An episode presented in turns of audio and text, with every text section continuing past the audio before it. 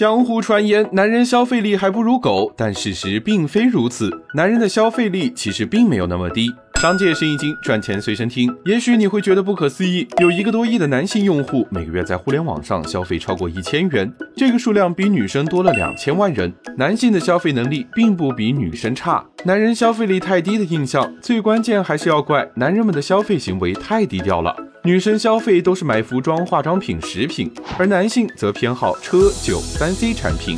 女生买了好看的衣服、包包，往往都会忍不住拍照发朋友圈，甚至是专门约见闺蜜见面分享。但你却很少见到男性天天晒新买的茅台和手表，给外界造成的印象就是男性消费行为越低调，消费力就越低下。再看看男性钟爱的商品，白酒、手表、文玩、三 C。看似是消费，其实心里揣着保值增值。以白酒为例，A 股五万亿市值的背后站着一大批中年男人。飞天茅台三万来一箱，放在家里又显摆又防老。